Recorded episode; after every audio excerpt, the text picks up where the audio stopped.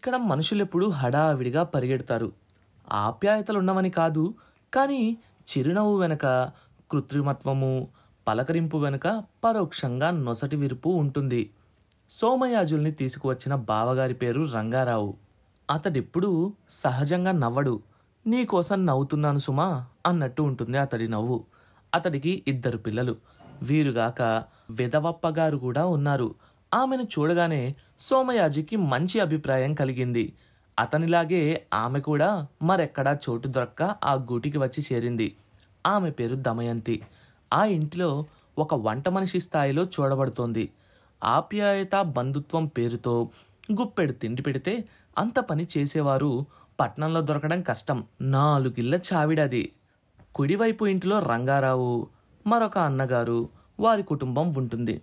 వారిద్దరిది గంపెడు సంతానం. భార్య పొరపాటున ఈ లోకానికి వచ్చి పడినట్టు ఎప్పుడూ పై లోకానికి వెళ్ళిపోదామా అన్నట్టు ఉంటుంది. ఆమె వయసు కూడా పెద్దది కాదు.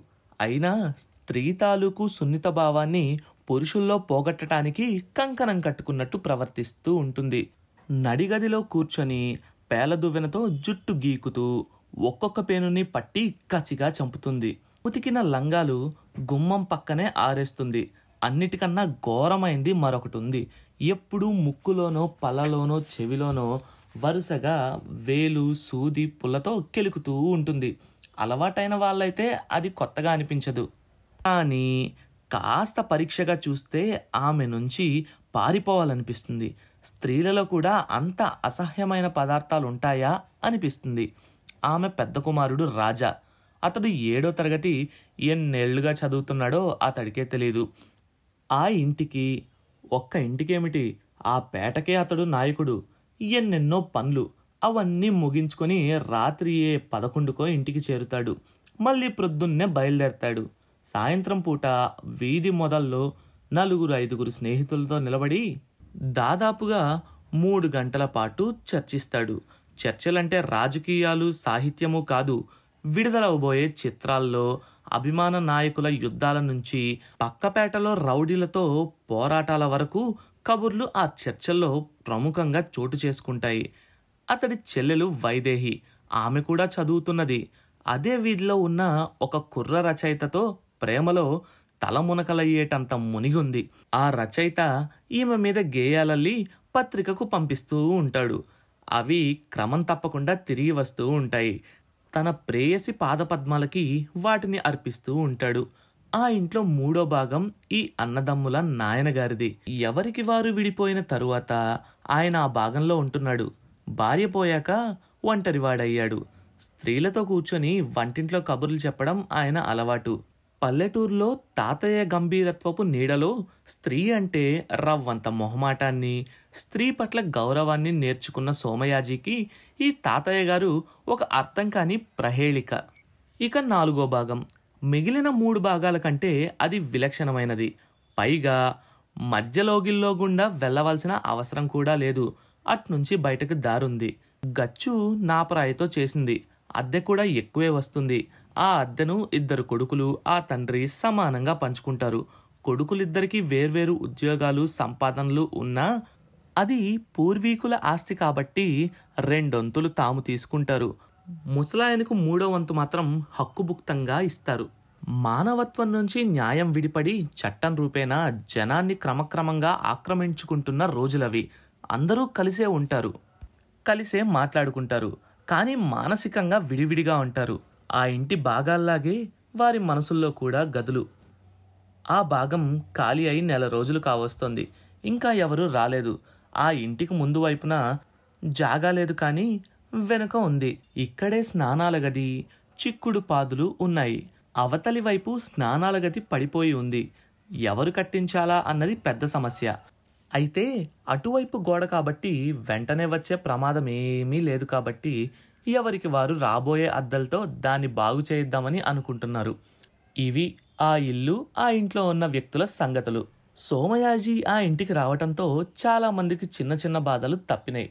ముఖ్యంగా రంగారావు పెద్దన్న గారు పొద్దున్నే లేచే బాధ తప్పింది. తెల్లవారి కాకుండానే వెళ్ళాలి లేకపోతే పాలు దొరకవు. సోమయాజీకి అదే అలవాటు. నాలుగున్నరకే లేచి వెళ్ళి పాలు తీసుకు వచ్చేవాడు.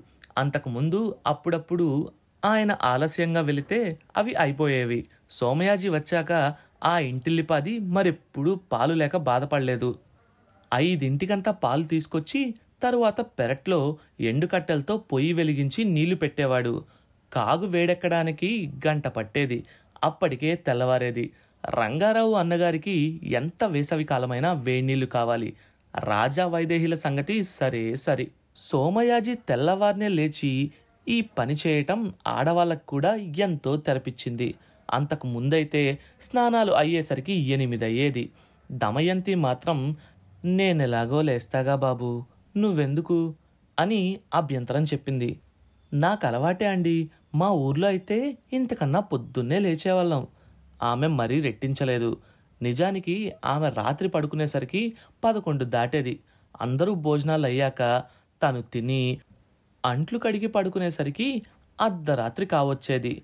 మళ్ళీ పొద్దున నాలుగింటికి లేవటం నరకం కనిపించేది. సోమయాజీ వచ్చి ఆ విధంగా ఆమెను రక్షించాడు. మొదట్లో ఆమె కూడా అతడితో లేచేది. తరువాత క్రమక్రమంగా మానుకుంది. ఆమె కష్టం తెలిసిన సోమయాజీ దానికి బలవంతంగా ఒప్పించాడు.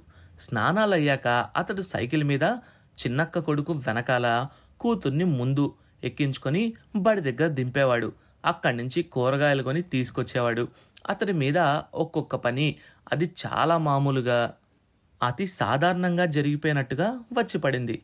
అతడు దేన్ని కాదనకుండా స్వీకరించాడు. అతడికి అప్పుడప్పుడు కడుపు నొప్పి వచ్చేది. అది చాలా కాలం నుంచి ఉంది. పల్లెలో ధన్వంతరి ఇచ్చిన మందులతో తగ్గలేదు. నెలకో రెండు మూడు సార్లు వచ్చేది. ఒకటి రెండు గంటలు మనిషి విలవిలలాడిపోయేవాడు. తర్వాత సర్దుకునేది. ఈ ఊరికి వచ్చాక భోజన క్రమంలో మార్పులుండడం వల్ల ఈ మధ్య తరచుగా వస్తుంది. చుట్టూ అందరూ గాఢ నిద్రలో ఉంటారు. అతడు కడుపు పట్టుకొని మూలిగేవాడు. కంటి నుంచి ధారాపాతంగా నీరు కారేది. మరీ బాధ ఎక్కువైతే పక్కవారికి నిద్రాభంగం కాకుండా పెరటి తలుపు తీసుకొని చీకట్లోకి వెళ్ళి బిగ్గరగా రోదించేవాడు తాతయ్య తాతయ్య అని. సోమయాజీ ఆ ఊరు వచ్చిన పదో రోజున రంగారావు అతన్ని తీసుకొని స్కూలుకి వెళ్ళాడు. ఆ రోజు జీతం కట్టి చేర్పించాడు. తన పని పూర్తయినట్టు సైకిల్ ఎక్కి వెళ్ళిపోయాడు. జీతం కట్టిన రసీదు సోమయాజీకిస్తూ అదిగో అలా తిన్నగా వెళ్ళు. ఆ చివరి గదే నీ తరగతి అన్నాడు గుమస్తా. సోమయాజీ బెదురుతూ ఆ చివరి గది దగ్గర ఆగాడు. లోపల తెలుగు తరగతి జరుగుతూ ఉంది. పాఠం చెప్పేవాడు మాత్రం ఆంగ్ల ఉపన్యాసకుడిలా ఉన్నాడు. గుమ్మం దగ్గర నీడపడటంతో అతడి వాక్ ప్రవాహానికి ఆనకట్ట పడింది తల తిప్పి సోమయాజిని చూసి మిట్ట మధ్యాహ్నం ఇప్పుడు తీరికైందా మీకు తరగతికి రావటానికి? అన్నాడు వ్యంగ్యంగా. పట్నంలో బడి సోమయాజికి అలవాటైందా? అక్కడ అతనికి ఎవరన్నా స్నేహితులు దొరికారా? ఇలాంటి విషయాలు తెలుసుకోవాలనుకుంటున్నారా? అయితే నెక్స్ట్ ఎపిసోడ్ కోసం వెయిట్ చేయండి. కొత్త చాప్టర్ ప్రతి మంగళవారం మరియు గురువారం అండ్ ఈ షోని వినాలంటే గానాలో లేదా యాపిల్ పాడ్కాస్ట్ గూగుల్ పాడ్కాస్ట్ కానీ మరి ఏ ఇతర ప్లాట్ఫామ్లోనైనా సబ్స్క్రైబ్ చేసి నోటిఫికేషన్ టర్న్ ఆన్ చేసుకోండి. నెక్స్ట్ ఎపిసోడ్ రిలీజ్ అయినప్పుడు మీకు అప్డేట్ వస్తుంది.